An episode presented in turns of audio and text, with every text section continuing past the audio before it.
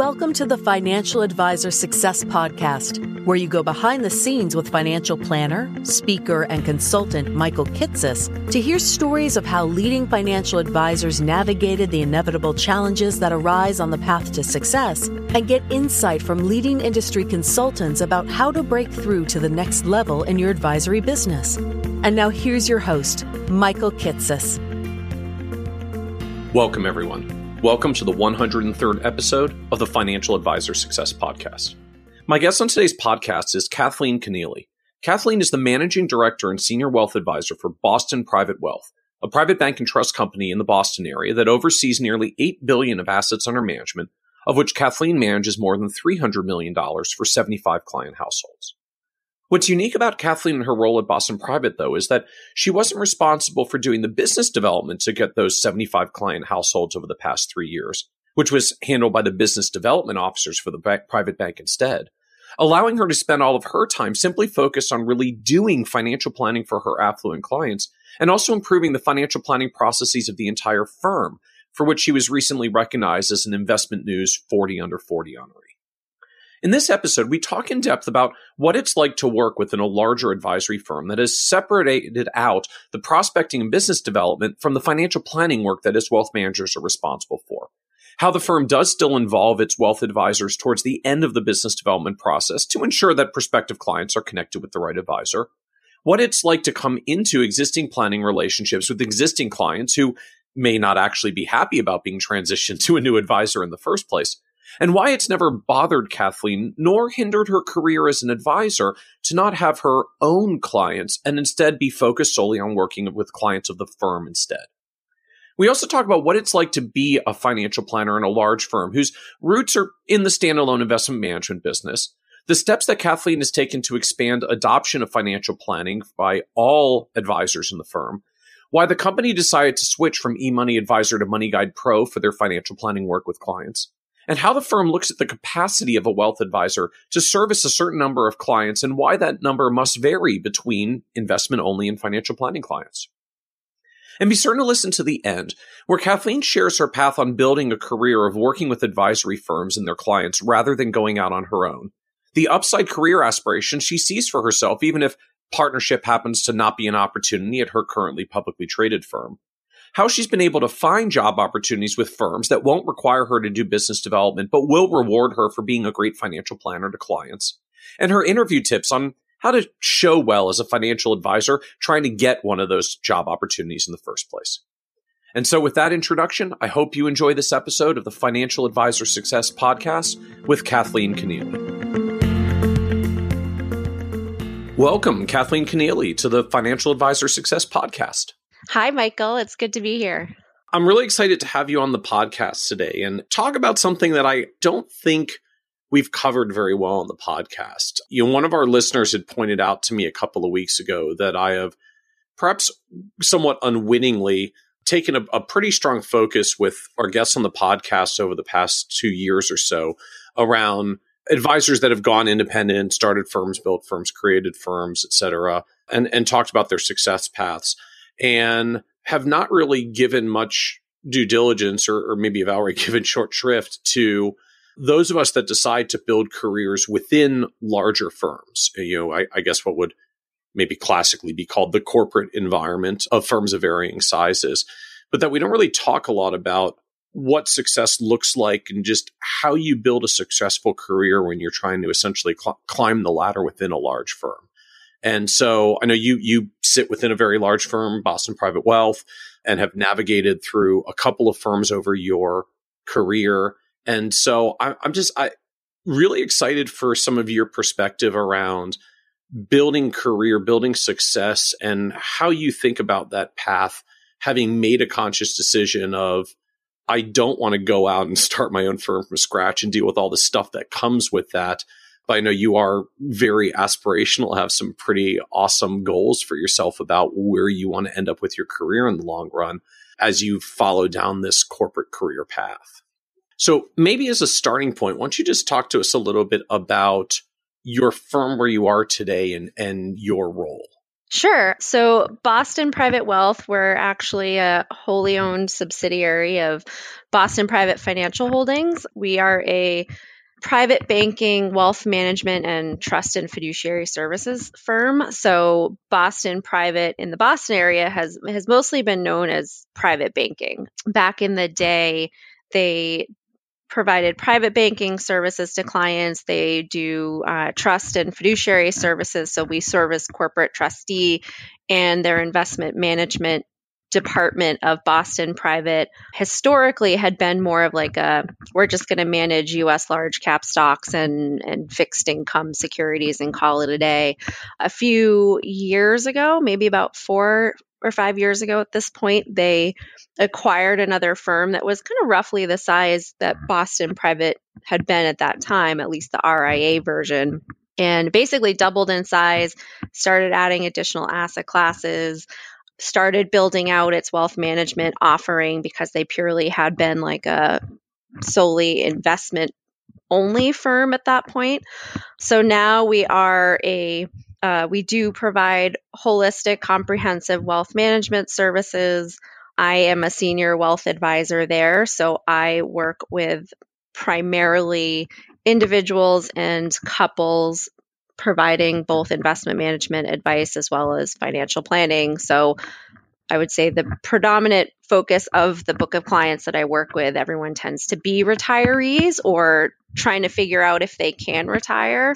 So I'm doing a lot of cash flow planning, figuring out when to claim social security, you know, trying to help with medical and healthcare decisions and planning for healthcare costs if people are retiring before Medicare kicks in, kind of everything that goes along with serving that segment of the market. And I work with probably about 75 clients or so. And the average client I work with probably tends to be in like the $3 million AUM range, although I have some that are lower than a million and I have some that skew to the upper end too. So I have a family that I work with that they have like about 150 million of assets with us. So it's it's a little all over the board, um, but that is kind of what I do on a day to day basis. And so when you talk about Boston Private and, and kind of these private banking routes, and then you trust and corporate trustee roles and then moving into wealth management. So for those of us that have lived only in the RIA or broker dealer side of the industry, can you just clarify like what is what exactly is private banking as contrasted with corporate trustees and wealth management services and, and the rest? Like is this just another name for doing wealth management for affluent folks or or is this like a actually just a separate area of Boston Private that does different things than what we do in in advisor world. Yeah, it's actually a separate part of Boston Private. So, physically speaking, the wealth management arm of Boston Private sits in one office space in Boston, and then across the street is our banking headquarters. So we offer deposit services, residential lending, commercial lending. We can actually do lines of credit against investment portfolios mm-hmm. if the case arises. So, for a lot of our clients who like to have that personal touch on the banking side versus, you know, walking into a, you know, Bank of America branch where no one knows your name, people have a, you know, a dedicated deposit officer that they can call and, you know, I think one of the one of the differentiators is you know if you if you bounce a check your deposit officer is calling you up or they're calling me up to transfer you know some cash from your investment account to your checking account to cover the overdraft rather than just you getting hit by you know a $50 overdraw penalty. And so does that mean as a advisor at a firm that has a private bank like you're you're pulled into private bank discussions or just you you refer clients over or you say hey you can just you can bank wherever you want but if you happen to bank with us like i can work with your banker person when you've got questions or issues yeah we uh, clients can bank wherever they want. It's not a requirement that you bank with us. We do have a lot of clients that like that they have everything all under one roof. So I collaborate with my colleagues on the banking side, but they you know they do their arm of the business and I do my arm of the business and we'll you know, collaborate as we need to, but they are very distinct, separate separate arms despite falling under one Boston private umbrella.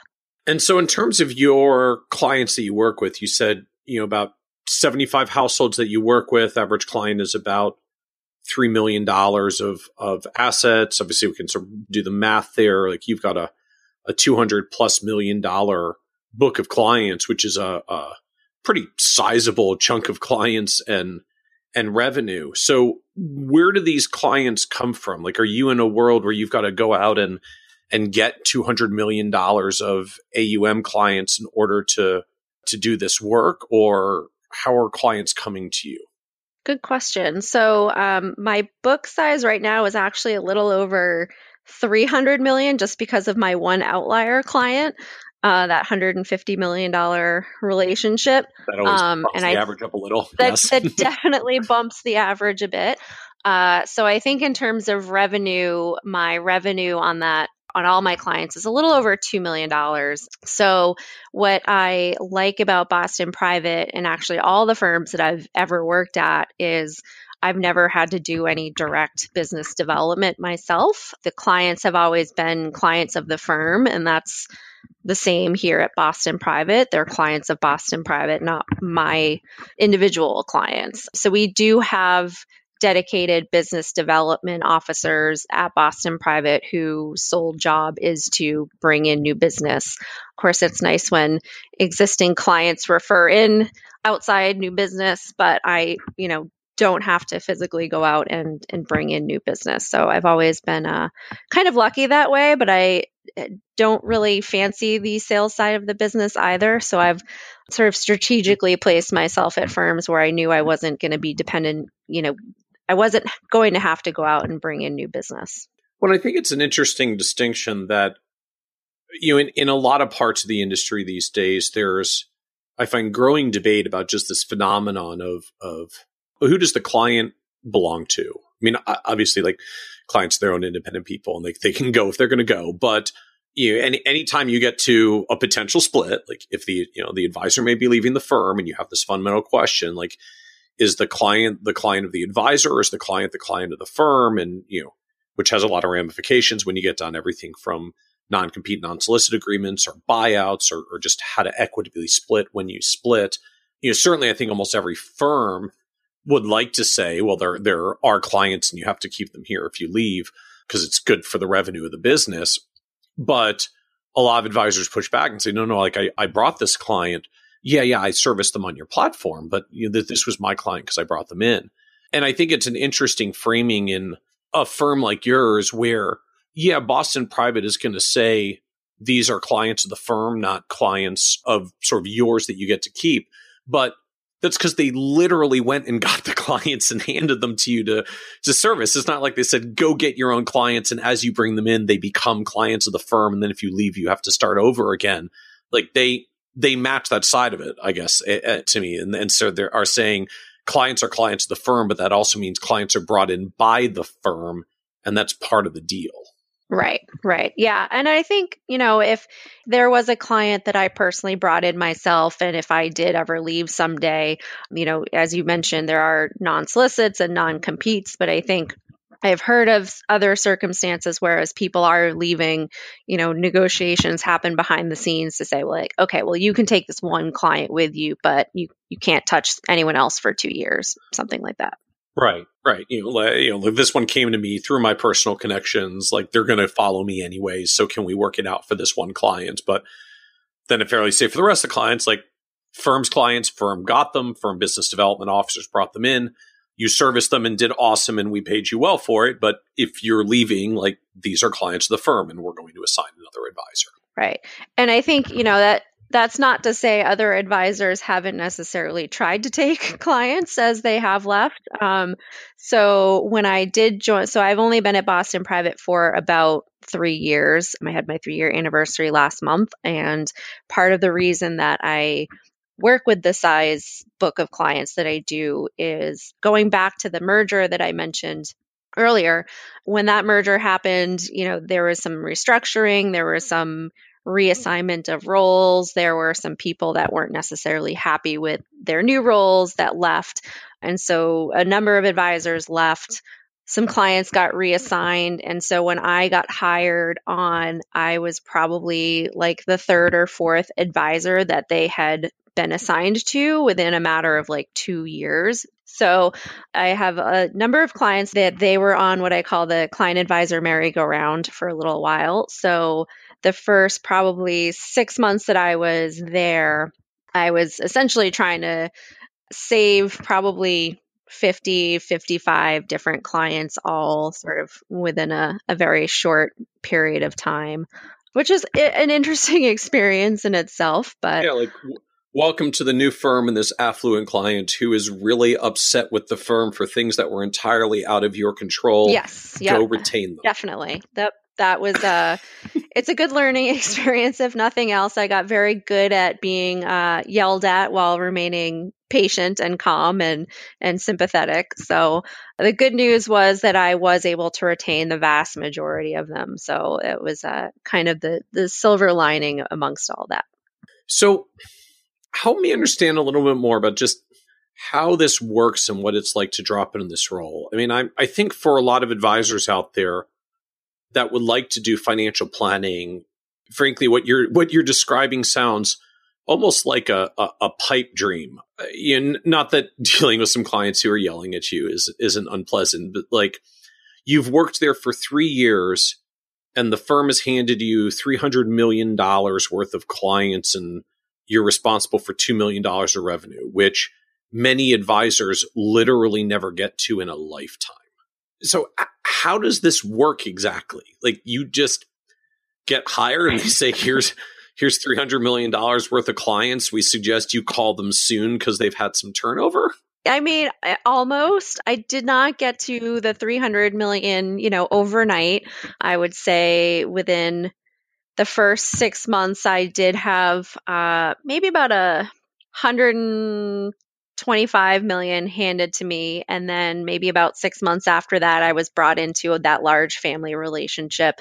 And then over the course of the last three years, there have also been new clients coming in. So I, you know, w- even though we do have business development people in the firm that are responsible for bringing in new clients, they'll traditionally do like a first round of, of, vetting with the prospect and then they'll figure out okay given their needs and what they're looking for who might they work best with in the office? Um, and then they'll pick you know an advisor who might have capacity or a skill set that the client's looking for and i'll get brought in to you know meet with the prospect and help close the business and then they essentially become my client going forward. So a little a lot of it was handed to me sort of fortunately i guess. And then some of it has been growth just you know through new business development over the last 3 years. And and is that the process about how like how new business development happens? A, a business development officer finds a person gets them interested and then you get brought in and have like a two person meeting with the prospect to close them and bring on the business. So the business development officer has to, I guess, quote, do the sale, but you're there so the client knows what they're getting and who they're going to be working with. Yeah, exactly. Um, and it the prospects come in through different channels too. So we have some coming in as referrals from the bank side. So if somebody for example, um, has a business account with the bank and the business, the banking person knows that this person is just going through some major transaction in their business or is selling their business, they might call up one of the business development people on the wealth side and say, Hey, I've got this deposit client who I know is going to have this big inflow of cash because they're in the, you know, getting ready to sell their firm. Will you have a conversation with them? So we get referrals from the bank side and I'll do exactly what you just said. You know, the, business development person will do an initial conversation or an initial meeting with the prospect, do a lot of initial data gathering, and then come back and talk to me and we'll brainstorm about okay, what types of services is this person looking for? What might we want to do on the investment side? Do they need planning? Do they need you know help with estate planning and then we'll brainstorm to figure out you know when we sit down with the prospect for an, another meeting what are we talking to them about? Uh, what are their pain points? What can we help them with? What do they want to get done in the next year? You know, how do we position ourselves so that, you know, we make it sound enticing and that we can help them and get them to a point where, you know, they're comfortable with me and can trust me because you're trying to build, you know, a relationship pretty quickly in order to get them to essentially sign on the dotted line. And saying like I'm struck by this dynamic where I think for so many advisors, the view has always been, well, the only person who can do business development is the advisor because the the the client has to trust them and like them and bond with them or the or the relationship isn't going to work. And and your model seems to kind of be a hybrid of that that the client does or the prospective client ultimately does get to meet and connect with their their future advisor if this goes well uh, but the advisor doesn't need to go out there and prospect and find the business. There are business development officers, or or in BP's case, you know, some some internal referral programs as well that may set those meetings up. So I guess like you you have to show up for some prospect meetings, but you don't have to go find those meetings. Someone tells you like we have a prospect, it may be a good fit for you can you come to this meeting next Thursday at two and meet with the prospect to try to get them to come on board? Yeah, it's sort of the best of both worlds because I kind of I get new clients and I don't really have to do a lot of the heavy lifting to get them. And and so what does this look like in terms of servicing clients on an ongoing basis? Like are you your own just world. It's you and these 75 clients go do your thing? Do you have your own support staff or team or like do you get to use some of the revenue from the client base and and build your own team if you want to? Like what does this look like from a, a servicing and support perspective with clients? So the nice thing about boston private is we do have a great team of support people. We have operations people. We've got portfolio management people. We've got an investment team. So everybody sort of has their roles. So for servicing my clients directly, I work with one associate who works with me on all of my clients. And so he's the one putting together, you know, account forms or putting through workflow requests when a client calls needing cash or he's putting together performance reports. He's doing sort of all the behind the scenes, nitty gritty, day to day, actual administrative things. Classic uh, associate administrative support kinds of roles and and he's assigned directly to you and your client base like he becomes your your right hand person for getting stuff done yeah he works with me and then one other person and all the advisors in the office have a dedicated associate supporting them. And then we have some more junior associates that kind of fill in the gaps here and there when you know people need extra help with things. And then we also have a team of operations people who are the ones directly dealing with the custodians that we work with. So they're the ones calling up fidelity or td trying to figure out you know what's the status of this wire going out so that you know, not all the advisors in the office are trying to call the custodians. They like to keep everything very centralized. And then we also have on the investment side, we have a whole team that does all the investments. So we've got a chief investment officer who kind of sets policy and strategy for the firm. We've got a team of portfolio managers that still pick and manage the individual stock portfolios that we run. We've got a, a couple of people doing external external manager search and selection. So they're reviewing mutual funds and exchange traded funds and some of the asset classes where we're not managing individual securities. And then we've got a team of trading people. So I I have one dedicated portfolio advisor that trades all of my client accounts for me. So my job is basically to take the firm's overall investment recommendations and investment strategy and thoughts about where we're going in the market or what asset classes we're favoring or which mutual funds we like. Take all that, kind of apply it to each of the individual clients I work with to figure out what is appropriate for each one, and then work with my portfolio advisor to act, who actually is the one implementing the trades and putting the trades through.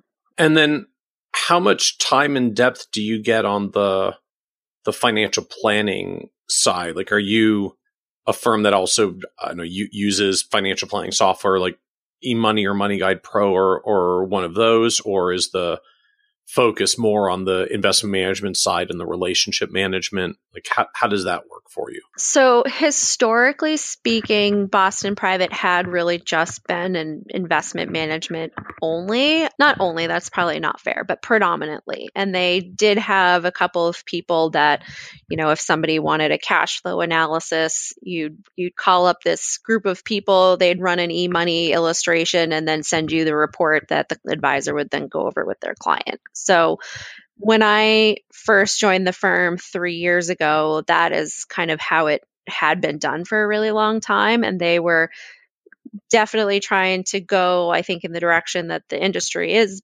going and has been going uh, in terms of providing more in depth financial planning services, more holistic wealth management services. And I think that's one of the reasons they hired me was because I came from that and had 12 plus years of experience doing that in the other firms that I had worked at. So I was able to come in and kind of bring my history and my experience of providing that level of service to clients and kind of jump in feet first and say like okay well here are some ideas. Here's you know what we can do. So i started working with the person who was directing the wealth management division at that point in boston on fleshing out some of the services that we were providing. So i historically we had used e-money and I have been a Money Guide Pro user for a very, very long time. So the firm didn't really want to pay to put e-money in everybody's hands because it's a bit more expensive than Money Guide Pro. But we also had these younger advisors, people who had just gotten their CFP, were really like itching to get their hands dirty and jump into financial planning and doing that with their clients. And they didn't have access to to the software to actually be able to do it themselves. So i think one of the best things that we've done is we made the switch to eMoney so that all the advisors in the office could have their own login for money sorry money guide pro.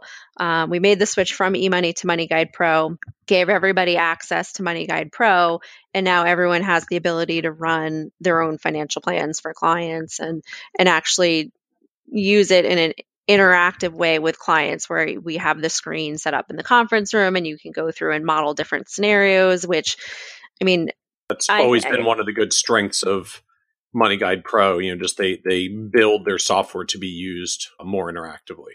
Yeah, and I think I mean clients really love it. Um, from the from the clients that were sort of handed to me when I first came on board, some of them had gone through, you know, the, looking at the e-money report kind of printed out in front of them, and then they've gone through the Money Guide Pro interactive demonstration and, and process and hands down, everyone just finds it a lot more intuitive and they like the interactiveness and they like running different scenarios on the fly versus, you know, if there's one number off on that printed report, like, oh, sorry, we need to reschedule and get back together in two weeks so I can go fix this, you know.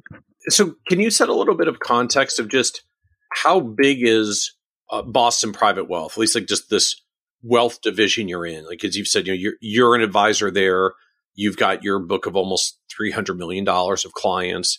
How like how many clients or assets are there overall and how many other advisors are there in, in roles like yours?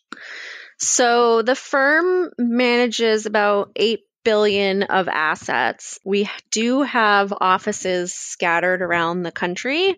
So we have a presence down in Florida. We've got a few offices out in California. We actually have an office in Madison, Wisconsin.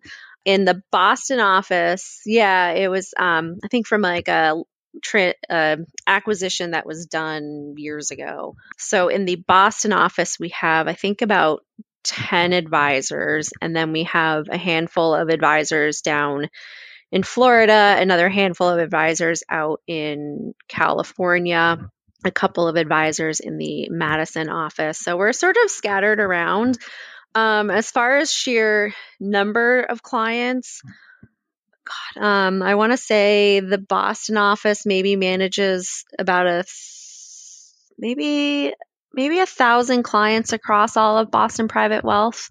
I think is one of the probably somewhere around there is a number I remember seeing fairly recently. Okay. So when you're in a firm like that where they've historically had more of a an investment focus, you're coming in, you're interested in doing more planning. They're saying, "Hey, yeah, we you know we think we're interested in in doing more planning and taking more of a planning focus." But you're in a firm with 8 billion of AUM and a thousand clients and 10 advisors in your location and then handfuls of advisors in other locations across the country.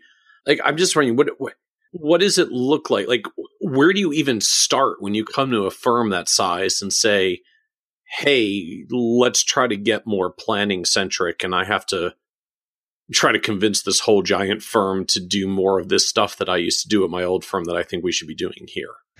So I think the appetite already existed when I came on board. I think so. I think I walked into it having the benefit of people already being sort of open to it and knowing that that was the direction they wanted to go and that was the direction they sort of need to go. So I had that working in my favor.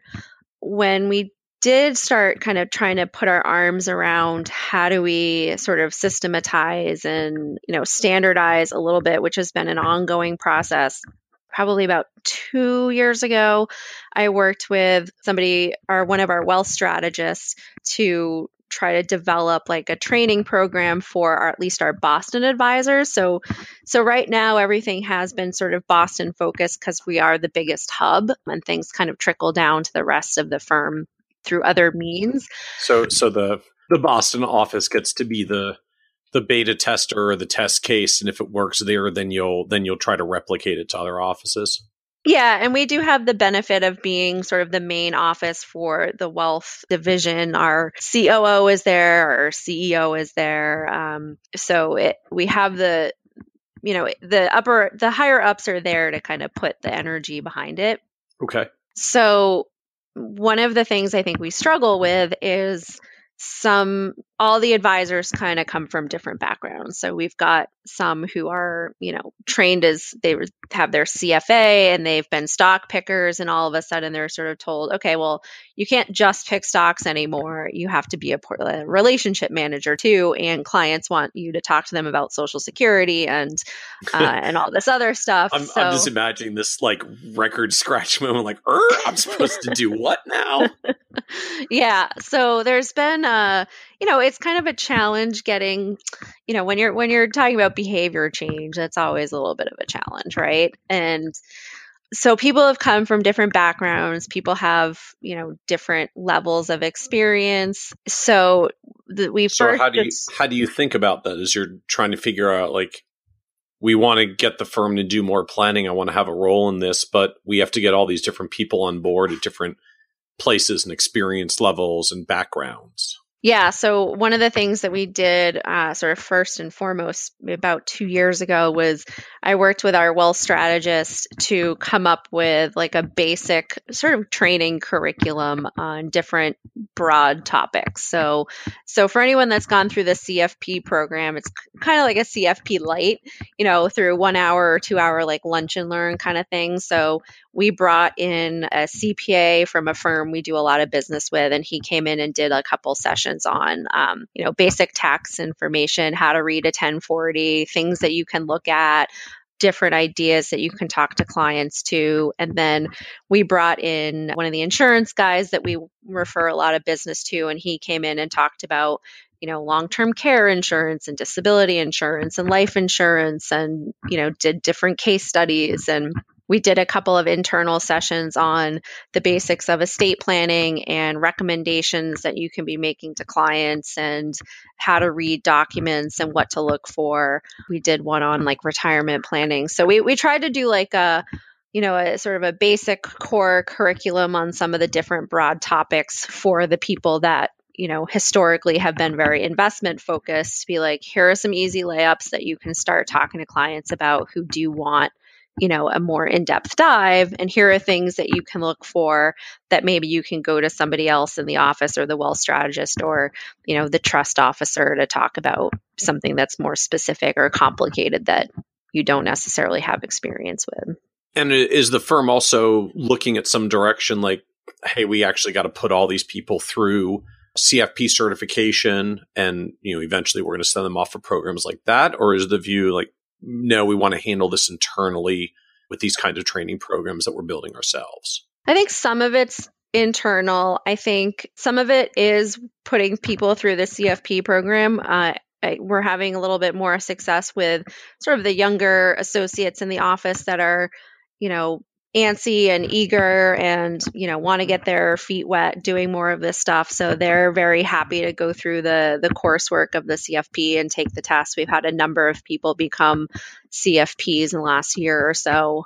And then i think that the challenge is sort of more on the side of getting the more established, more experienced people to want to go out and, and dedicate the time and effort that it takes to go through all the classes and then pass the exam is a little bit more of a challenge uh, if you're looking also to keep employees happy and, and employee retention. Right. Well, I think that's the challenge for a lot of firms is when advisors get to a certain level of success, client base, income, you know, personal life standards, like you're just not as necessarily as hungry to go back to school and go through a curriculum and change all the things that you're used to doing that have been working pretty well for you because you've already got a good chunk of clients and you're making some some good money. Obviously there are a few people out there that are just wired to continuously change and reinvent themselves and and that's not a problem though they'll go and accumulate the education and the new strategies anyways but for everybody else like at some point you just don't really want to change that much if things are already going well, which creates right. a problem if you're a sizable firm and you're like, yeah, but we need to point the firm this direction now. Yeah, yeah, definitely. You you hit it on the you hit the nail on the head. So are there tactics the firm is using now to try to figure out how do we get more people on board with this? Yeah, so you know, some of it is you know, I hate to say it, but a lot of times the easiest incentives you can use is money when you're trying to get people to move in the right direction or to do, you know, to make behavior change. Um, and so human, human, beings respond to incentives. I exactly. think I read that in an econ book once. right. Yep. So some of it is trying to come up with, you know, what are goals that we want all the advisors to accomplish over the course of the year. And, you know, we sort of started very basic a couple years ago with like, all right, you need to do, you know, like 10 financial plans over the course of the year with 10 different clients or you need to bring in a wealth strategist to have a conversation about estate planning with five of your clients. So so kind of like low hurdles to set, okay. you know, initially and as each year goes on, we're trying to kind of build and progress and and deepen that more. So that is still very much a work in progress. We recently, so the chief operating officer and I have kind of been having these conversations for a while and a few months ago, we established a financial planning working group in the office where we brought in a few other people, a couple of advisors from the Boston office, somebody from our Florida office, brought in somebody from our California office, and we're sort of going through some of the the bigger subject matter matter items or topics that come up with clients and just trying to come up with standard pieces of advice for clients in these different areas or just trying to standardize the advice that client advisors are giving to clients. So, in other words, like we have our investment team that comes up with you know the investment recommendations for the firms and their best ideas and it's the advisors that need to then take that and apply it to the clients. We're trying to do the same thing on the financial planning side so that people are getting you know consistent answers about certain topics regardless of which advisor they go to versus you know a client asking one person about, you know, when should I claim mm-hmm. Social Security? Oh, wait until 70 versus another person saying, like, what? Social Security is going to run out of money, take it as soon as possible. Like, you want to have a, so we're trying to work towards standardizing you know the the specific advice is probably is going to be different based on the client scenario and what makes right. sense but we want the the reasoning process to be consistent from advisor to advisor so, so that ideally, if you're if you're using a consistent reasoning process, then at least if if the same client presents the same fact patterns to two advisors, they will get the same recommendation. Yes, that is that is the goal. Not, not that every yeah. client gets the same recommendation, but the same client should get the same recommendation from every advisor. Right, right.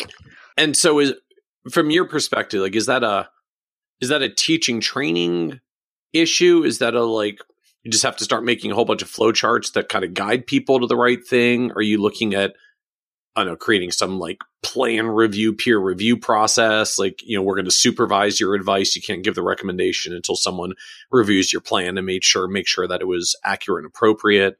What are you thinking about in terms of how do we start creating this consistent reasoning process and more standardized advice? So it's a little bit of everything, I would say. Um, so the financial planning working group that we've got right now is the group sort of tasked with identifying big conversation pieces or, or frequently asked questions and coming up with, you know, what should the standard firm response be or how do we reason through this or process the question and then mm-hmm. sort of taking that to the client advisors and having like an educational training seminar or at our monthly staff meeting talking about different topics and kind of applying it that way where we haven't quite gotten to the flow chart yet, but I would say there are some awesome flowcharts out there on different uh, on different big financial planning questions. If people have not checked out the FP Pathfinders flowcharts yet, so part of it is uh, just a combination of different things. We're also doing because MoneyGuidePro is still sort of a new tool for some of the advisors, and we do have a lot of associates in the office that want to do more planning and they want to be able to help the advisors more. So we've been doing bi weekly little MoneyGuidePro internal training seminars where we take turns presenting a client case and talking about it as a group to kind of talk through, you know, best practices or you know, how do you talk about this particular page in the software to a client or you know what was this client scenario and how did you handle the fact that their probability of success came up as 35% you know kind of talking through different things so that we are learning from each other as as we can? So i got to ask are, the, are those mandatory meetings? Like do you have to come and go through the MoneyGuidePro training session? Here's how you talk to your clients about these things no, not, they're not mandatory. They are optional. I, I don't have the I don't have the power yet to make them mandatory. don't have the power yet. So so your your your vision and goal is to eventually uh, uh, collect more power and make these meetings more mandatory. yeah, they have. We've have had some decent success. We haven't been doing them for too too long. You know, some of the same people do come um, every time, and then some people show up every once in a while or as they have time. It does tend to be the younger, more hungry associates that are really itching to like be able to do more of that and help out more and they really want to learn and grow. So uh, in- interesting. And it works in part because the firm at the top, I guess, is said as so many firms are like, okay, our, our roots are more investment centric, but we got to get better at this planning stuff. So we're going to give Kathleen some latitude to to try to get this going within our firm? Yeah, a little bit. And some of it I just kind of do because I know there's a need for it. So I didn't really go to anybody and say, hey, can I run these MoneyGuidePro tutorial or case study sessions? I just threw it on the counter, on the calendar, invited a bunch of people and said, hey, let's, you know, come talk about case studies if you want to. And people started showing up. So I love it. I was going to say, it's, it's almost a like, it's easier to ask for forgiveness than permission. But uh, but I guess I mean it's not like you're doing anything. I don't know, like uh, questionable for which you would need to ask forgiveness per se. It, uh, it, to me, it's more of just I'm just going to take the initiative and start doing this thing. And if I'm right that the firm has a need, people are going to show up. And sure enough, it would seem you've identified a need because people are showing up and mm-hmm. and you're starting to drive change in the firm. Yep. Yeah, definitely. Uh, sometimes the asking for forgiveness route is a little easier. but I haven't had to ask for forgiveness yet. So okay, so you haven't you haven't actually gotten in trouble yet. That's always no, that no, no. And so, how do you like? What does your time look like in a firm like this? I mean, are are you still ultimately trying to go to a lot more clients than seventy five, where you feel like you've got a lot of capacity, so you're doing some of this planning standardization leadership within the firm because you've got some capacity or is 75 clients about as far as you're planning to go and you're just trying to balance out client work and internal firm activities? It's a little of of everything. So I think from a firm standardization standpoint, I think they would like to see the advisors all have between like 80 to 100 clients. Uh, we're still trying to work that out because my my pushback is, you know, I I do a lot of planning work for people and not all the other advisors in the office do that type of right. work or, or go into that depth and which, so it which is a debate I've seen in a lot of firms. They're like, you should be able to get to 100 clients like the other advisor. Like the other advisor does no planning and just shows up to their meetings and talks about portfolios and goes home. If you do the planning work, it takes more time. I can't have the same number of clients if I'm doing all this planning stuff. It's not the same as just showing up to have the same investment portfolio review conversation you've had with 50 other clients in the past couple of months. Exactly. Yeah. It takes a lot of time to both prepare for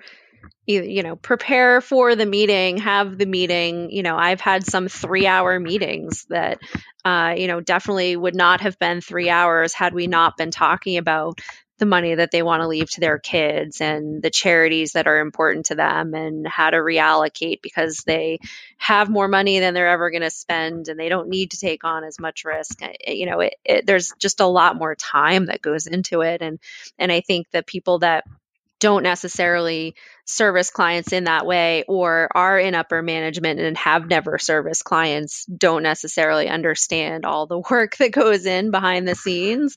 So it is uh, you know it's i would prefer to not have more clients. I much prefer to have a fewer number of clients and be able to service them really well and have really great relationships with them.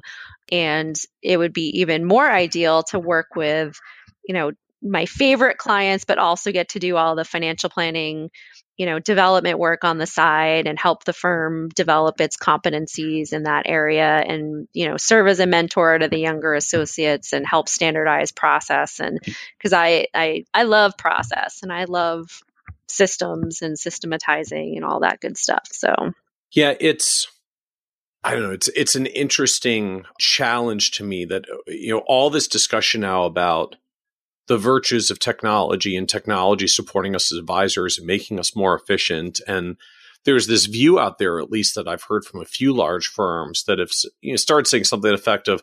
My gosh, if we can get enough of this automation technology in advisors' hands and strip all these tasks out, like you could get up to three, four, five hundred clients per advisor, thanks to all these technology efficiencies. And and I just keep looking at it and saying, yeah, you know, there there's a level of administrative like paperwork, account opening, trading, cashiering tasks that I would love to not have to spend any time on as an advisor and that eventually technology should automate. But when you talk about like the the client meeting that takes three hours because you're talking through a whole bunch of estate planning implications and what do they want to have happen to their money when they die, like you can't expedite that with technology. Like that's just a hard real world human being conversation that takes a certain amount of time for the client to process. No matter how awesome your technology tools are at then, you know, okay, great, you've decided what you want your estate plan to be. Click these three buttons and it's all done. It still can take hours of a conversation to help someone figure that stuff out and make their decisions in the first place. And if you're going to open up for those types of planning conversations, you just n- will never get to a world where you can do three, four, five hundred clients per advisor and do the, and have those kinds of planning conversations. Right. Yeah. Not at all. And then you know, and why for me, like I have no desire to ever have that many clients. And I would still like to be able to answer my phone if a client calls and when they, you know, say, Oh, hey, it's Joe, you know, I can still remember who Joe is and what his wife's name is and what his kids' names are instead of having to say like, "Oh, can can you hold on? Let me go check my CRM for any information whatsoever that I can remember about you because you're one of 300 people versus one of 50."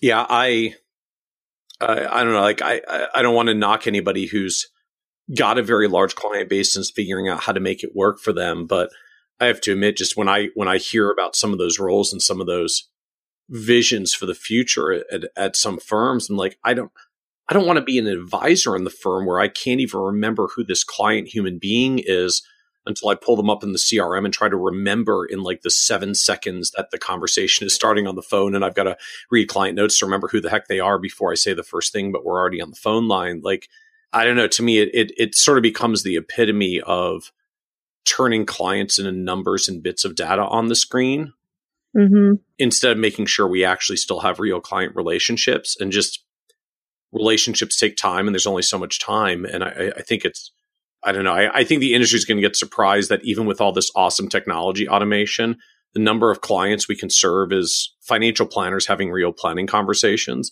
is not going to go nearly as high as everybody thinks it is. We'll get more efficient, maybe need less back office staff, but you can just only get through client conversations so quickly. Yeah, and I'm t- I'm all for efficiency if it makes things a little bit easier, but I, you know, part of why I love what I do is because it's sort of a nice balance of like the nerdy, technical spreadsheet, tax law, estate planning side, and it's combining it with the relationship, touchy feely side. And Uh, if I have to give up, you know, the touchy feely relationships and clients that I really enjoy spending time with or talking to, like that, that's a huge part of my satisfaction with being in this industry. So if that goes away, like, you know what's there's not a lot of incentive for me to stay in an industry that all of a sudden half of the reason I enjoy my job is gone.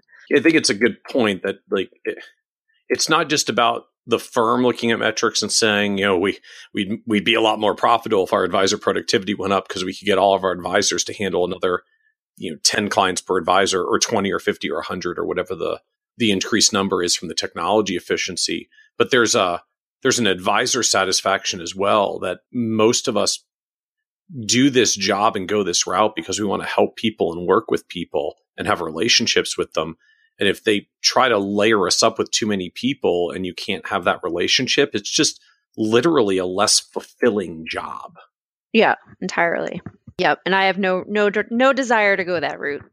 So like did you always know this was the route you did want to go i mean were you a like financial planning student in college that knew you were coming into the industry from the start and have just been navigating that path uh, no not at not at all like honestly i had no idea financial planning was even a a thing. Like I didn't know it was a career path. I mean, I knew that the stock market existed and, you know, there are stockbrokers out there, but I had no idea financial planning was a a career that one could pursue. So I just happened to stumble into the industry, frankly. I graduated from college and somehow I um so I've always really liked math, but I knew I just I didn't want to like teach math and I didn't really know what I wanted to do with it. So I got through college, took um my first accounting class and was like, oh, this is really cool. I could get into this. And then ended up getting a degree in finance. And after I graduated from Babson, I was just looking for a job, any job, and applied to a whole slew of places. Applied to a job I saw posted in the actual newspaper. And they were looking for, you know, a college graduate who could use Excel and had just graduated and I was like, great, I fit that description. So I applied and it turned out to be a small boutique wealth management company outside of the Boston area. And I interviewed with them and think it helped that a couple of the people that I interviewed with in the first round were also Babson graduates. So I think that got me a, a second a second round interview, uh, and then the second round interview also went pretty well, and they offered me the job. So I I started and had absolutely no idea what a mutual fund was, didn't know what asset allocation was, had no idea what cost basis meant, like nothing. so I just, yeah, I fell into it just sort of accidentally. Interesting. Interesting. And so, what, I mean, now that you have more knowledge and wisdom and familiarity of the firm looking back, like what, what kind of firm did you land in? I mean, was this a, a broker dealer, an RIA? Was this an investment oriented firm? Was this a planning oriented firm? Like what what what did you end out landing in? It was a small RIA. Uh, we had about 12 people on in the firm. There were two principals that had started the company about 20 25 years before I joined, so it had been around for a while. They managed at that time about 750 million of assets and they only worked with about 100 clients. So Okay, so they, they had a pretty affluent clientele. Like that's a it's a seven and a half million dollar average. And I know this is ten plus years ago when that was a it was an even bigger average than it is today. Yeah, yeah. So we had a five million dollar minimum to manage to work with people. So we did um, investment management, you know, asset allocation portfolios. We did in house. We did not pick individual stocks or individual bonds, but we used mutual funds and exchange traded funds. For a while, we did our own internal investment research until probably five or six years in, we started working with a, a investment research consulting firm in St. Louis. But we did sort of, you know, kind of what people think of when you talk about broad wealth management and comprehensive financial planning. So the two principals in the firm, one was a tax attorney by trade and one was a CPA turned financial advisor. So she was a CPA PFS. So we had a very uh, sort of tax heavy focus. We did not prepare tax returns, but we always looked at tax returns. We always thought about the tax consequences of everything. I got really good at reading a 1040 and doing tax projections and BNA income tax planner. Uh, we didn't sell insurance, but we, you know, looked at insurance and referred out and worked with outside professionals. Did a lot of cash flow planning, a lot of, uh, you know, guidance about estate planning and retitling assets and, and all that good stuff. And so, what was your role at the firm, and did it change over time? So I started as just a financial planning associate was my title. Um, and when I first started, it was a little mix of everything. So I was updating asset allocation spreadsheets. I was doing data entry into our financial planning program. Um, I think back then we were using, uh, was it SunGard had a program that we were using a long time ago. I was doing quarterly report reviewing. I was doing, we used like Morningstar Principia. So I was doing a lot of like Morningstar research. We used Advent Axys was our portfolio management software system. And probably maybe four or five months after I started, the operations person left, and then I sort of became the go to person in the office for all things Axys related. Like, I got very good at performance and figuring out performance issues. And I don't know, I, I must have had some extra time on my hands because I remember like creating a macro in Axys to like help us better review our quarterly reports. Like, yeah, it just, uh, so I did that for a while. And eventually somebody I work with asked me like, "Have you thought about doing the CFP?" and and I was like, "Oh, no, I haven't, but maybe I will." So I enrolled in BU's program and did the in-person classes and took the exam in March of 08 and then passed and just got more and more involved in working directly with clients. So by the time I left that firm, I was I had been there for about 7 years before I left and by the time I did leave, I had worked my way up to financial planning consultant, still worked with the senior advisors on client relationships, but I did have like some of my own clients where I was like the direct primary point of contact and they would come to me first and I was, you know, doing a little bit of my own thing with them, but also working hand in hand with the senior advisors on other larger, more complicated relationships. So, out of curiosity, like, what was that like as a younger advisor? Uh, you know, if you were there six or seven years straight out of college, so like you were 28 or something working with clients that have a $5 million minimum. What's that like? It was really interesting. So it was interesting being sort of a you know mid 20 year old person working with very affluent clients in that sense but it was also very interesting and still is like because i grew up really not having a lot of money in our family. My parents divorced really young. My mom worked a couple different jobs. So going from that to working with people that you know are spending $150000 on their kids bar mitzvah it's a very different different uh, mindset, I suppose. Yes. So it it was a little it was a little weird and it and there are still times when I sort of struggle a little bit working with higher net worth clients that have a different viewpoint about uh, things they should spend money on that I did not grow up with but so how how do you handle that tactfully I you know, I always I always try to mm. keep in mind that it's, you know, not my place to judge what somebody finds important. It's just my job to help them figure out what their goals are and how best to achieve them. So I try to just sort of leave it at that. And if their goals are, you know, too extravagant or their spending is too out of control, I try to just make sure I just focus on, you know, their particular situation without necessarily applying my own personal value system on top of that. Have you ever had conflicts where that kind of slipped out? No, I haven't. I haven't.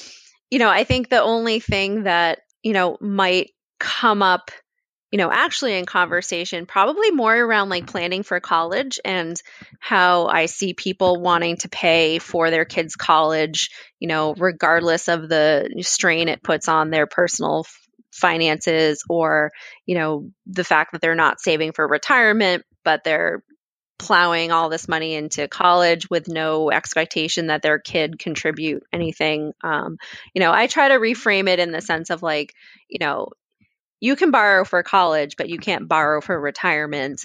And I, you know, personally think it's nice for kids to have a little skin in the game sometimes. And I, you know, try to keep it very professional and, you know, very tactful and just try to remind them of, you know, choices that they need to be making and how it might have a trickle down effect on how their kid actually you know thinks about money and and makes decisions about college and, and that sort of thing so i think i am usually pretty good about not crossing any professional professional lines so what was it like just i don't know try trying to come across as credible when you're a 20 something year old trying to work with very affluent clients. Like, was that a was that a challenge, or were you just sort of naturally had I don't know the the poise or the commanding presence that uh, that affluent clients were on board with it? I did not have a commanding presence at all.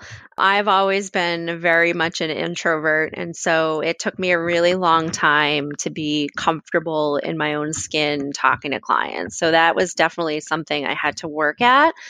But I was also really fortunate in the mentors that I had at the company I was working for. They were really, really great about you know, taking the time to be thorough and thoughtful and teaching and mentoring and not just like delegating here go update that spreadsheet. You know they would take the time to like sit down and go through things and and talk about things and i give them a whole lot of credit about you know, for why I think I've been pretty successful in my career is I just had a really great start and I was really fortunate to work with who I worked with, like the principals of the firm. They, you know, we had meetings I think once every other week mm-hmm. where we would, you know, sit down and go through a list of 20 clients and client A, okay, what did we talk about at the last meeting? What's in process? What do we need to be following up on them with? You know, what do we want to bring up at the next meeting? And just having like little brainstorming sessions and talking about clients, you know, outside of a client meeting with a person who's much more experienced. Like I got so much out of that. And I remember having lunch with my boss kind of around the time I first started. And she said, you know, one of the things that really helped her when she was getting started is she remembers being, you know, in her early 20s in a room with her boss in front of a client, and the boss made a comment to the client of, oh, well, I think blah, blah, blah, blah, blah. And then he turned to her and said, you know, Beth, would you agree? And he gave her the opportunity to have, you know, an opinion in front of the client and do it in a way where the client could see that the boss trusted her opinion or was asking for her feedback. And that really stuck with her. And then she did it with us. And that has always really stuck with me.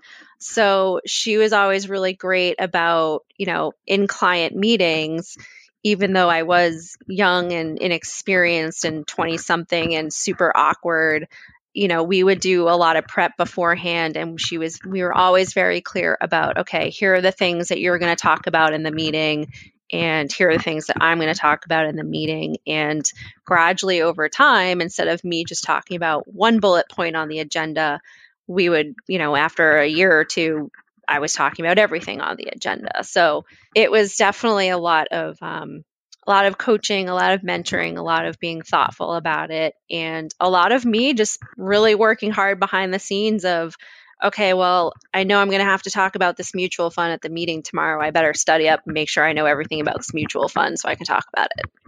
Yeah, it's it, it's funny. I I actually had a a fairly similar path when I was you know early 20 something in my in my career as well. You know we I was at a firm at the time this was back early 2000s when all of the uh, the variable annuities with the living benefit riders were coming out back when they were pretty good. And now as we know actually underpriced which is why none of the companies offer them anymore uh, uh, in that form and at that price. And when all the companies were coming out with them there was this just ridiculously broad spread because every company was trying to differentiate so they make theirs work different than everybody else's and we were having trouble keeping track of all of them and so I just took it upon myself to start getting all these prospectuses, reading them, and just making what basically was a ginormous spreadsheet of just all of the different products and the features and how they worked and the limitations and, and kind of the, the trade offs between them.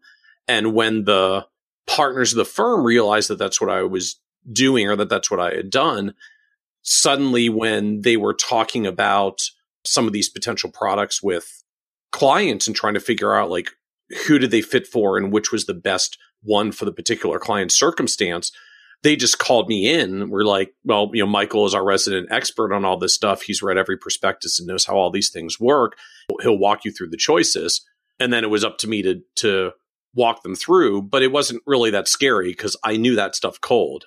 I don't even think I had my CFP certification. It's like I, I didn't know much about anything else, but like I knew how those products worked. I knew it inside out and it became this huge confidence builder in the same way that you know like the partners would bring me in and say here's the guy who's the expert on this yeah he looks young but he really knows this stuff well and then they would invite me to talk about it and i knew my stuff well at least for that so i could talk competently and confidently about it and and it was just a huge boost to getting comfortable talking to clients a, as an introvert as you are and then just over time, as I, I don't know, took more courses, got more designations, learned more stuff, I got comfortable about talking about more different things. And then eventually mm-hmm. I could talk to clients about comprehensive advice. But it, but it all started in the same way with a, a partner kind of setting the conversation up for success by letting me have a domain where I could be an expert, prepping for it because mm-hmm. you don't want to screw it up in front of a client,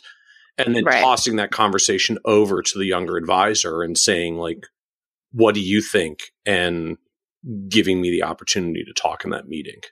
Yeah, I think it's really important and probably something that not everyone is fortunate enough to have in their experience. And and I think the other thing that was really nice about the principals that I worked with as well is, you know, they really did try to push a lot down to so if a client emailed you know the principal they might turn it around to us and say you know kathleen we'll get back to you about that. And then behind the scenes we would talk about the recommendation. I draft an email. She'd proofread it make comments.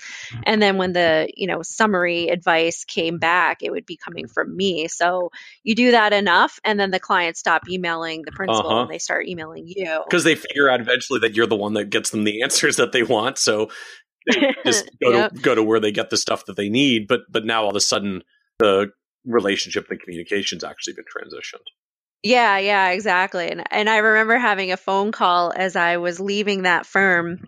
I had a phone call with a client with one of the principals to just let them know that I was leaving. And I remember the the the client saying to my boss, he was like, "Oh man, I feel so bad for you. I, you know, I've had this feeling that Kathleen's been running the show behind the scenes for a while now." And he's like, "That's totally fine, but you know," and, and the client was like realizing it too. But and so that was a really nice like boost of confidence for me as well, even on the way out. That uh, the clients kind of you know knew what was happening, but also trusted it to happen. So if you were growing and developing and had, you know, partners that were mentoring you and got your CFP certification and and were starting to get some of your own clients, why did you leave and where did you go? so I left to go to San Diego because you were in you were in Boston at the time. Yes, yeah, and living in San Diego had sort of always been this dream of mine and even when I gave my notice at the company, like no one was surprised because I talked about it all the time. You just couldn't couldn't take Boston winters anymore. Needed to get to sunny San Diego. Exactly. Yeah, I hate the snow. I hate the cold. I hate scraping ice off my car okay. in the morning. So let's see. So the I had always wanted to move to San Diego, and my husband, or he was my boyfriend at the time, he found out he was getting laid off from his job due to company mm-hmm. restructuring, but they gave him 12 months worth of notice. Okay. So we were like, okay, well, you know, you're leaving your job for you're being forced out of your job. You know, what do we want to do? Where do we want to be? You know, we were both young, no kids, no mortgage. And we were like, well, we could try San I think I jokingly said we could try San Diego. And he was like, okay. So we decided no to move. To this is easy enough. I don't even have a job right? in months. Yep, exactly. So uh, his job. So that was about a year before we actually moved out. So he worked his last year at his job, got through that. We took a trip out to San Diego to kind of do some reconnaissance work. I had emailed, I think I just went on to the NAPFA like find an advisor website and plugged in the zip code and then emailed everybody that popped up and said like hey will you have coffee with me or can i talk to you? And talked to a couple firms out there. And so that was like in april. And then i love the i love the initiative though. Not like it wasn't just you i i went to the uh you know the NAPFA and the CFP board websites and just started monitoring for new job opportunities in San Diego. Like you just went and looked up every advisor in NAPFA and San Diego and just cold emailed them and said, "Hey, can I take you out for coffee?"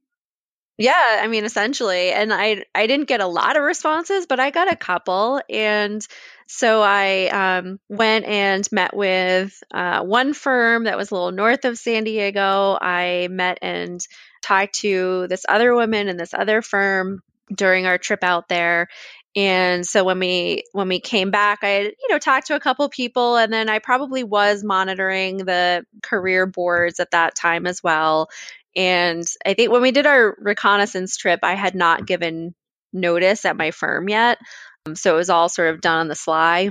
And then we so when i did give notice as i said no one was really surprised but we basically like packed up the car and drove cross country for a week and a half because at that point my husband had lined up a job and then I had the summer to figure out, you know, what I was doing. One of the firms that I talked to during our initial trip out there, they were like, Hey, we, you know, we're looking at making some changes to our investment lineup. Will you come in and do some like investment research for us on like a project basis? We'll pay you by the hour. And I was like, Sure. So I just went in and screened Morningstar data for a couple months. And by the time that was wrapping up, I had found a, a permanent position at another firm. Very cool. And and so where like where did you land and what were you doing then? So I landed with Moss Adams actually in their San Diego wealth management office. So I was hired as another advisor. So Moss Adams is a big accounting firm, uh, mostly based on the West Coast. They had a accounting division in San Diego, but they had just added a wealth management office in San Diego basically by acquiring a local small RIA a, maybe two years before I joined them, maybe less than that. So when I got hired as an advisor, it was basically to do the same exact work I had done for seven years at my the company that I just left. So meeting with clients, running financial plans, talking about investments, looking at estate planning, really doing in-depth deep dives, comprehensive financial planning for clients. And so that was great. And that was probably, let's see, I think I started in September or October. And then by maybe December, early January, the partner in that office decided that the merger wasn't working out. She didn't really like being a part of the big firm, and she was going to go back to having her own small independent RIA. So I, at that point, was basically faced with the decision to stay with Moss Adams or to go and um, basically leave to go with the partner to help her like restart her own firm again. And once I, you know, I struggled with the decision for a little while because I really liked Moss Adams and I really didn't know what to do. And then basically somebody laid it out for me like, well, if you stay, you're going to be the only person working in the San Diego wealth management office, and your role is going to turn from being a financial advisor to doing business development. And I was like, okay, that makes the decision a lot easier. Oh. So uh, I ended up leaving to to go with uh, the partner to help her restart her firm. Okay, and so what did that transition uh, look like? So like you you you broke out of Moss Adams, or like just the whole firm broke out of Moss Adams, and you just stayed reporting to the person you were reporting to, doing the things you were doing. The like the name just changed at the top of your business card. Yeah, I mean, pretty much. Not a lot else changed other than you know physical office space. We all of the clients maybe with a couple of exceptions you know went with the partner back to her old firm because they had been her clients originally and went through the merger and then they went back out through the merger. So it was all the same clients uh, all the same software, all the same investments, all the same mm-hmm. process. It was just kind of, yeah, new business cards, new mm-hmm. branding. The, yeah, I think the only, the only unusual part about it is by the time we were unwinding everything, I mean, it, it was essentially like starting a new RIA from scratch. So even though a lot of things stayed the same, it meant, you know, new limited power of attorney forms for every single client account new you know to get them linked over to our custodian platform. It meant um, you know new contracts for everybody. It meant that you know during the sort of quick blackout period where we were moving from their custodian master account number to ours and getting our system set up we had to make sure like clients weren't going to miss you know their monthly cash distributions we had god i remember we were we had a handful of accounts on one custodian. We decided like not to maintain two custodians anymore and we were going to move the handful of accounts we had on one to the other one where we had most of our clients. And that took a while because we are it required new account applications transfer account forms and we were all we were trying to do it while moving everything to our new systems and we used PortfolioCenter at the time. And the new data feed, I remember we had to go back and like manually recreate like a month and a half worth of tr- like dividend interest payments and and re- dividend reinvestments in our portfolio accounting system so that our performance was correct because there was this gap of of uh, transaction history between you know the accounts leaving the old custodian and arriving at the new custodian all while during the middle of tax season and we also did tax returns for our clients so that was fun. So now I've got to ask, like you, you, so you went out to San Diego to join Moss Adams or, or join Moss Adams when you got there.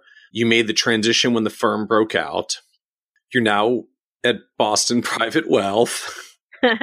it, back in the Boston area that, as far as I know, still has the snow and the ice you scrape off the car in the morning. It, it does. So, how did you get from this firm in San Diego back to the Boston area? So, after we were in San Diego for about three years, and as amazingly beautiful as the weather is, I could not convince any of my family to move out there with us. Mm. So it was a distance thing primarily. It was uh it's really far to fly back and forth across the country and we just found that we were we kept coming home for like funerals and weddings and it, it was all very like big life event driven visits and i have two sisters that i'm very close with and i think um, you know my husband's very close with my family too and it was more of a like family driven quality of life you know missing them and San Diego is very different from Boston. And, you know, weather is one thing, but the vibe is very different. The like yeah. the pace of life is very different. And I, and I, you know, I, I remember, be, I mean, at the firm that I was working for after leaving Moss Adams, like the print, the owner of the company would come to jean, come to work in jeans and flip flops. And I was just like, I could, I couldn't I couldn't get over. I could never make that adjustment after having kind of grown up in, you know, in in the firm serving clients with the five million dollar minimum in you know proper Boston attire. Exactly. Yeah. When everything was, you know, come to the client meeting in your suit or don't come at all. Yeah.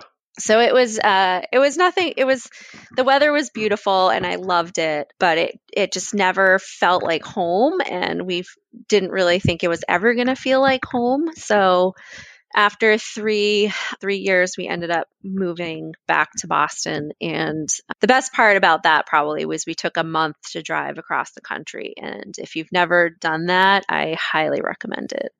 So what did it look like then as you're coming back? You're now like 10 years of experience in the industry across a couple of different firms. You know I guess like good news know a lot more about the kinds of firms or environments you like working in or not. Bad news like now you're an experienced advisor that has some higher income expectations. You have to like find the right job for you. What is that? What does that look like when you're 10 years of experience essentially coming saying, I got no clients, but I'm a good advisor. Do you want to hire me? Uh, yeah. So the not having any clients is it's always been sort of an interesting thing but it's never really held me back for some reason and i like thank god for that but um, I've just really been lucky, I suppose. So when I did come back, um, I mean, I talked to a lot of different firms. I still maintain connections at the old company I had left. So I talked to them. I talked to. have thoughts about going back there since you sounds like left left more for the desire to see San Diego than specifically a like, oh my god, I, I hate this firm, I got to get out of here, sort of thing. Yeah, I I thought about it and I talked to the old the old principals about it too and the one big difference was during the time that I had left they had actually merged with another firm so they went from being like a small you know 12 person company servicing 100 clients with you know 700 800 million of assets to a firm like twice that size with a whole new management team because it was basically like the the exit strategy for one of the principals that I really liked working with. And so it just it wasn't really the same firm that I would have gone back to. It would have been a much different, you know, it was a whole new firm essentially. So So I talked to a bunch of people. I've been an active member of the FPA, the Massachusetts chapter. So I had coffee with a lot of people, followed like the career boards, interviewed at a couple places, got very close to joining a firm that did, you know, also worked with actually ultra high net worth individuals but then ended up joining a smaller company uh, also in the same town as my first firm. But again, like, you know, 10 people in the firm, they had a smaller client, like, so n- larger number of clients, but smaller AUM. So they managed probably, you know, one to $2 million clients as opposed to 5 million up. And so that presented an interesting opportunity because they had also just had uh, a long time employee leave. They had just hired a couple other employees, both very brand new to the firm, another advisor and an investment person. And I interviewed there and just like immediately hit it off with like the two people that had just gotten hired. The three of us were like the three musketeers, like right away. And for the first like few months of working there, we were doing a lot of damage control with clients because everyone was sort of upset about this like advisor who had been there for 20 something years. She started as, you know, an associate and then was a senior advisor by the time she left. Like they kind of grew up with her. And so trying to trying to do damage control and sort of reassure everybody, but it was uh an interesting few months doing that and working with that team, but so the driver that that made you choose the firm was just the the people. Just you you you hit it off with the people who would be your colleagues and said, "I think this is the place that I want to be." Yeah, it kind of came down to that firm and the other firm that I was considering, which was like the more ultra high net worth firm. That firm took a lot longer to make a decision, so that was kind of one thing that was influencing my decision. And part of it was even though I was used to working with high net worth individuals, you know, the firm that did ultra high net worth indiv- individuals, they were like, yeah, we're hiring and firing people's nannies. And I was like, I don't know if I want to do that. so that's, that's a, that's a different kind of work. Um, it's yeah. valuable for the clients who need it and I'm sure they pay well for it, but that's, different than the financial planning. Like there's there's not a there's not a nanny hiring module in eMoney Advisor.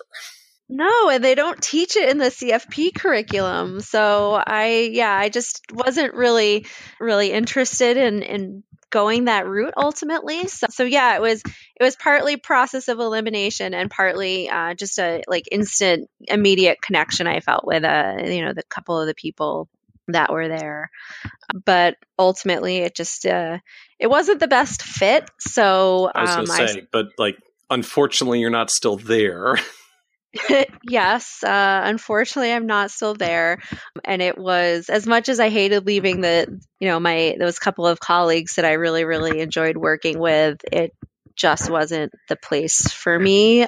So I started looking around and saw the open position at Boston Private, had an initial call, went in and met with a couple of people and uh, and actually from my first round of interviews although they went well. It was not what I was expecting at all. And I almost did not go back for a second round. How, how so? So they brought me in uh, to talk to a couple different people. One of them was like the director of the wealth management department.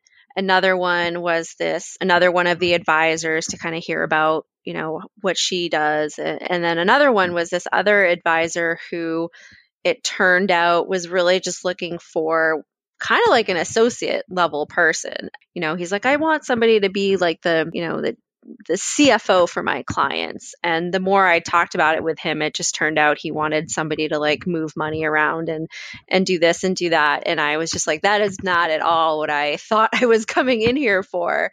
So I, yeah, I was like, why? Well, that's that's not what I'm interested in. I'm looking to actually grow in my career, not take three steps back. So I almost didn't go back.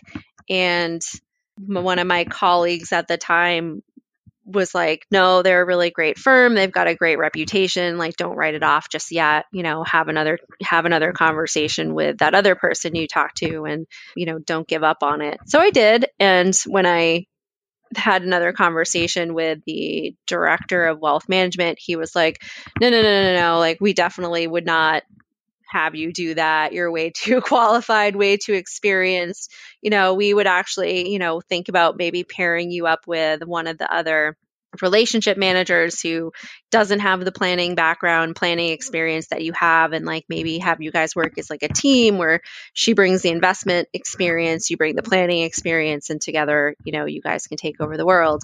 So once i heard that i was like okay phew. And then i had you know a couple more interviews and the more i learned about kind of where they were and where they were trying to go i was like okay this sounds like a better fit. So and here we are and here we are. So I'm curious, I guess, particularly around like the the last shift to Boston Private. That by the time you were doing that, you're you're 10 plus years of experience in the industry. You've worked with lots of different clients. You've gotten you know comfortable in front of clients as we introverts often struggle in the early years.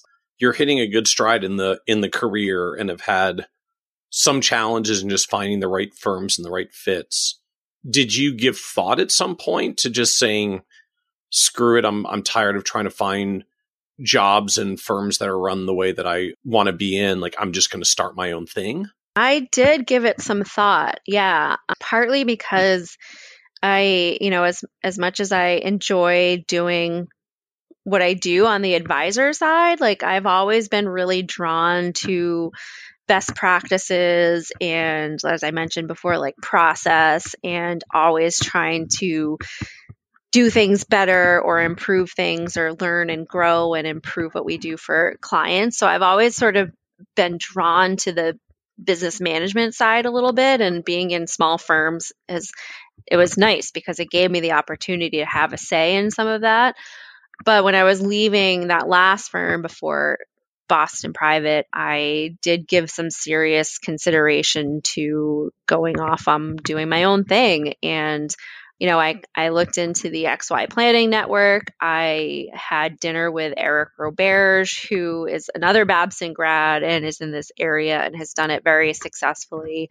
And I just did a lot of soul searching about whether or not I really wanted to go that route. And I think at the time, after sort of being out of Boston for a while and then coming back to Boston for a little while. And my husband and I had just bought a house. And, you know, it was financially speaking, not necessarily the time I wanted to like give up a steady stream of income for possibly three years, which is what I, you know, from everything I have learned, uh, that's kind of what you need to plan for. Yeah, it take it usually takes three years to get back to to where you were when you're when you're starting from scratch. Just even if you're good at business development, the rest, like it, it just takes a while for prospecting and for potential clients to be like, wait, so you're you're on your own now? Like, is this going to stick? Like, am I going to you know join her and find out that she's going back somewhere else in the in a year? Like, people just tend to wait it out a little bit on you. It's kind of aggravating when you're starting your firm, but they tend to wait it out on you a little bit. Yeah, yeah, and I would totally expect that. So, so thinking about, you know, do I want to not have any income stream for th- possibly three years, and the fact that uh, I'd probably be working like out of a home office or like in my basement in a corner somewhere. I, you know, the more I thought about it, the more it just didn't really seem like the right fit for me. And I, you know, I like being around people most of the time and I like having, you know, people I can walk down the hall and ask questions to or bounce ideas off of and giving all that up just wasn't um yeah, it didn't it didn't sound super appealing the more I thought about it. But that's not to say, you know, who knows, maybe someday the tides will turn and I have colleagues, you know, that I've worked with over the years and we always kind of joke about, you know, you'd be my number one person if I ever go out on on my own and you know, you always have those those handful of people that yep. someday you're going to go start a firm with. Yep. But. And so what what leads you to uh a large firm like Boston Private versus some of the others that you were in that were that were smaller and more boutique? Like did you decide you didn't want the boutique environment anymore and you wanted a large firm environment? Do you look and think about things like a small firm that has a path to partnership versus a large firm that might not. Think uh, like Boston Private Financial Holdings is a publicly traded company. So like there's a you you, you don't I don't think you get to work to partnership on that. So right. is that like is that a factor for you? Is that something you think about or or or worry about as part of a career progression? I don't really worry about it honestly because I, I, you know, some of the smaller firms I have worked for, the opportunity for partnership has, you know, it's come up, and you know, it. Uh, one circumstance i moved from san diego out of boston and left right. that firm and then and then the other firm that i joined when i came back to boston that i was at for only a year the the potential for ownership had been on the table and even though it was on the table during interviews it very quickly became clear like it just was never going to happen so and i just you know all the the stories i hear and the experiences that I've personally had or seen other mm-hmm. people go through, eh, you know, partnership and business succession is incredibly challenging, even in the best of circumstances. And, uh, you know, going from giving that up to go to a place that happens to be publicly traded, um, you know, it's, I'm giving up partnership potential, but, you know, it's still pretty rewarding and lucrative financially. So it's, you know, there's pros and cons on each side, I suppose. It is weird working for a publicly traded company for the first time in my life because certain things you, you know, don't necessarily think about and you're like, "Oh yeah, like we are publicly traded. We are we do have stockholders to be responsible to." Oh, just just like the discussion of hey, we want to do a thing but we have to say does it increase shareholder value? Yeah, a little bit. Or, you know, coming in in the morning and people being like, hey, did you listen to the earnings call yesterday? Like for your own company?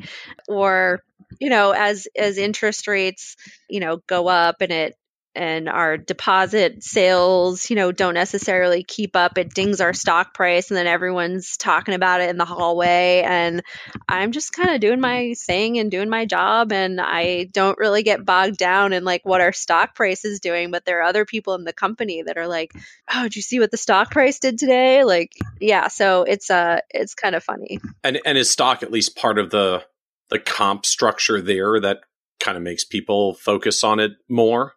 Uh, it is. I mean, we do have a stock purchase plan that we can contribute to, and they do also give out like restricted stock and reward options and stuff every once in a while. Is you know that you know, there's a vesting schedule to kind of keep you around for a couple years. So, but it is it is there. It's a it's an uh, it's a possibility. It is on the table. I am still struck though by just this. At the end of the day, like you you came in and got a job where they gave you 125 million dollars of clients out of the gate and then 150 millionaire person and then more clients that are growing from there and you don't have a business development role for it like your job is literally just just be awesome financial planner wealth manager for these clients and make sure they stick around mm-hmm. you know i still there's a piece of me that that just feels like this is like what you're describing is the dream for a whole lot of advisors. Like you just you just get to show up and be paid very well to serve a whole bunch of clients that the firm gives you. And like I don't want to make light of how hard it is to keep some affluent clients on board who tend to have very high demands. Like I'm not trying to belittle the the nature of the ease of the job at all, but just for so many the pain point is I could literally spend a lifetime and never get to 125 million dollars of clients that they handed off to you in the first few months. Where are all these jobs? Well, I you know, technically we're hiring for a senior wealth advisor. So if you would all like right, to so, apply or anyone else out there would like to apply, uh, that is an option. so we'll, we'll we'll, we'll put the Boston Private Wealth uh, contact page on the uh, on the websites. This is episode 103, so go to kitces.com slash 103 and, and I guess we'll we'll find a link to the Boston private hiring page if you want to be that one person. But I, I mean you've like you've you've found these roles repeatedly over over your career. So like how do you find these roles? How do you figure out what are the right ones or where you're going for them? I mean, so so some of it honestly has just been luck and some of it's been timing and some of it's just been old-fashioned networking. Like I so I found my job in San Diego because I talked to somebody I know through the FPA of Massachusetts here who introduced me to somebody he knew that was in an FPA chapter in California. Um, oh, so Evelyn Zohlen, he introduced me to Evelyn Zohlen, and then she introduced me to somebody else who I had a conversation with, and then that person eventually introduced me to Cheryl Rowling, who I ended up working for. So so a lot of it's just been like luck and networking and talking to people and knowing people and being in the right place at the right time. Or maybe it's also saying the right things. I don't know. I, I wish I had a better, more creative, more enlightening answer. I guess but... it sounds like so. Have most of the jobs actually then come from networking more so than just like scanning the job ads and waiting for something to show up on a job page? So I would say the San Diego one's probably the the best networking example, and then the the one that I joined right after I left San Diego, I think I also found through the FPA, maybe their career page. I'm trying to remember, but I I remember I knew somebody that worked at that firm, and then my old boss in that area knew the principal of that firm. So, I mean, Boston is um it's a huge financial industry hub here, but like once you're around for a few re- years, you realize that like it's very incestuous. Like everybody knows everybody. Yes, the, um, the and everybody's actual like real financial planning world is is sort of disturbingly small at the end of the day. Like it's kind of eerie how much everybody knows everybody. Yeah, yeah, and and I think part of it too is like I have worked very hard to build up my technical expertise and you know my skills with clients and my you know as much of an introvert as i am and how awkward i used to be like it's taken me a long time to become more confident and articulate and and i think all that helps you know when you are trying to find a new position or you're interviewing. I i, I think some of the some of those skills that that do help you interview well also i think translate to working well with clients right? Because you want to be you know it's it's partly about that first impression and the 4 seconds that you have for somebody to make that snap decision about you and it's about you know mostly i think about like listening to the other person right? And not actually making it about yourself and making it about them and i you know all those things that they kind of teach you about good client relationship management skills i think kind of translate into you know the brand that you build for yourself and you know how you network with other people or how your name gets out there and how you actually interview for for something. And if you know some of it's like the little easy things that you just say or you know the words you pull off their website to drop in conversation. But i think a lot more of it is that sort of intangible stuff that i don't know makes you a likable relatable person i suppose. But interesting. Um i mean that's that's uh I don't, I don't think you give yourself enough credit for sort of the the diligence of interviewing of things like spending a bunch of time on the website and actually trying to find some of their keywords that they use and slipping them into the conversation. Like I really like that. I'm, I'm sort of thinking of that from the uh, from the other end, having hired a whole bunch of people. I'm like, yeah, that would actually totally work on me. right? yeah, it's like people, oh, she totally gets it. Like she uses our words and language. She's so connected to what we are, what we're doing. It's like because she read it on your website, but it works.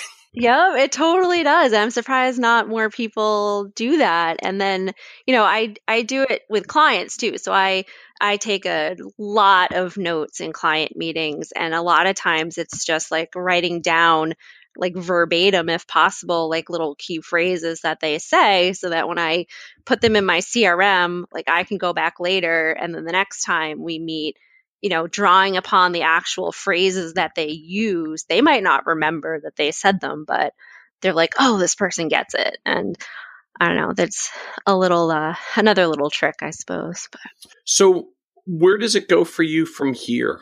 Like, what are you looking towards next for your career in this progression? So right now, like I, at least at Boston Private, I'm so working on a little bit of a role shift with the COO where he's got way too many people reporting to him at the moment. So another one of the senior advisors and I are trying to step into like a co-team lead role where we'll kind of function as the liaison between the other advisors in the office and the COO and partly to be like sharing of information but also to try to move the you know move the needle in terms of uh, best practices and sharing of ideas and kind of getting everybody on the same page so that you know we're all giving the same advice and performing the same services that sort of thing. So in, in theory that the, kind of evolves into a would you want to go so far as to then move away from client relationships and just be in this role of managing all the advisors in the office and being responsible for their planning advice and best practices and so forth? Um, so yes and no. Like I there are some clients I would just like love to work with forever. And then there are some clients I wouldn't mind handing off to somebody else. So maybe like a split role with, you know, half management and half client load, and then you get to cherry pick the ones you actually want to hold on to. oh, wouldn't that be great? So, I mean, I think long term, I would love to be like uh, you know, the chief planning officer of the firm or like director of financial planning, because um, that's like really where my heart lies. But then there's also a part of me that really wants more of an opportunity to like take the you know younger inexperienced people in our office that are sort of craving the opportunity to be advisors and mentor them and mold them and try to develop like more of a career path for them and try to educate them and grow them the same way like the principals of my first firm did for me. So, you know, I, am trying to work on the, you know, go from co team lead to maybe, you know, more of a, you know, director of financial planning, chief planning officer role eventually. But uh, if I, could create my dream job, it would be some client work, director of financial planning, and also be able to create like a great like mentorship program for new advisors wanting to learn how to, you know, grow and be really good advisors. Be a little combination of the three would be my dream job. Part chief planning officer, part clients, part you know, mentoring and career path development. Yeah, that sounds perfect. Interesting and this whole nature of like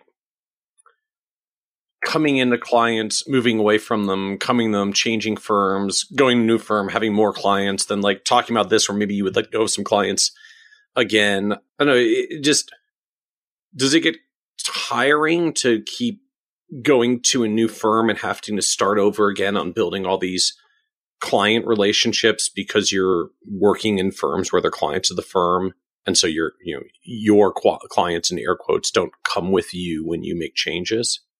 Yes. Yeah. 100% it's exhausting. And it's i as much as i love my job now and being with boston private i'm not to lie like i don't want to start over again especially given the fact that so many of my clients when they were handed to me they were very unhappy and it took a lot of time and effort and energy to build relationships and get them to trust me and um, you know have them be happy clients again and i don't want to just throw that all down the drain because that you know that was a lot of work. And you know i went from two and a half three years ago you know, kind of being yelled at by one client to like now when I get together with her, she gives me a hug every time. So, you know, it's it's kind of it's been a interesting couple of years, but it's very hard starting over with new clients when you know you are in a relationship based business and you care about these people and then you know i've had clients over the years that i've really really really liked working with and to just say goodbye and like not really ever see them again is you know it's it's hard and it's a lot of it's a lot of work and it's very exhausting but it's uh not something i want to do again. Was that a piece of the decision making process to go with a firm like boston private? You know the this is a big publicly traded firm. These guys aren't going anywhere. My odds are good i'll be able to stay here. Yeah i mean i think uh I've never I've never left a company because they've asked me to leave, but I you know, on the contrary, I've, had very good luck with my companies. And uh, for example, I know like if I called up Cheryl tomorrow and said, I'm moving back to San Diego, she said I would always have a job, you know, there if I wanted one. But it is nice knowing that at Boston Private, you know, there's ample opportunity that doesn't necessarily mean they've never let anybody go but i know that if i you know do my job and add value to my clients and add value to the firm i'm going to be pretty okay. And i have always sort of taken that stance with whatever job i've i've been at really. So as we wrap up this is a a podcast about success. And and one of the things we always talk about is that just the even the word success means different things to different people. And so you've had this, you know, an incredible career track and, and progression. Again, just the stepping into a role where after three years, you're responsible for $300 million and, and and $2 million of revenue is, is something that many advisors literally never get to in a lifetime. And so no, no great surprise. I know, uh, investment news recognized you as 40 under 40 but just at the personal level for yourself as you look forward, like how do you define success for yourself? So on the personal level, so I I tend to think of it in a couple different ways, but the one I think that drives me the most is thinking about how how I want to be remembered when I'm gone and I want people to remember me as having been somebody that has made their life better in some way. And i i don't mean it in like an egotistical way at all but you know if i have i would like to for people to say like i've either helped them in some way or helped them grow in some way or had some sort of positive impact on their life whether it's you know a f- family member or a friend or a colleague or a client or just some random person that i you know picked up something off the street that they dropped, whatever it is. Like, you know, I always kind of joke to my clients, you know, when they're trying to figure out estate planning stuff that you can't take your money with you, but the one thing you can leave behind is how people remember you when you're gone and and that to me would be the ultimate measure of success is, you know, after I'm gone that, you know, people miss me because I did something that helped them in some way or had a positive impact on them. I, I love it. I love that framing. You you know you you can't take your money with you, but you can leave behind how people remember you. Mm-hmm. It's really powerful. Thanks. Well, thank you for joining us and, and kind of sharing this story and journey with us on the Financial Advisor Success Podcast. Yeah, you're welcome. It's been really fun. Thanks for asking me to be on here. Absolutely. Thank you. Want even more ideas, tools, and resources on how to break through to the next level of success as a financial advisor? Check out the leading financial planning industry blog, Nerd's Eye View, at www.kitces.com, where Michael covers the latest practice management trends and financial planning strategies. And by joining the members section, you can earn IMCA and CFP continuing education credits, along with exclusive member content. Get it all now at www.kitces.com.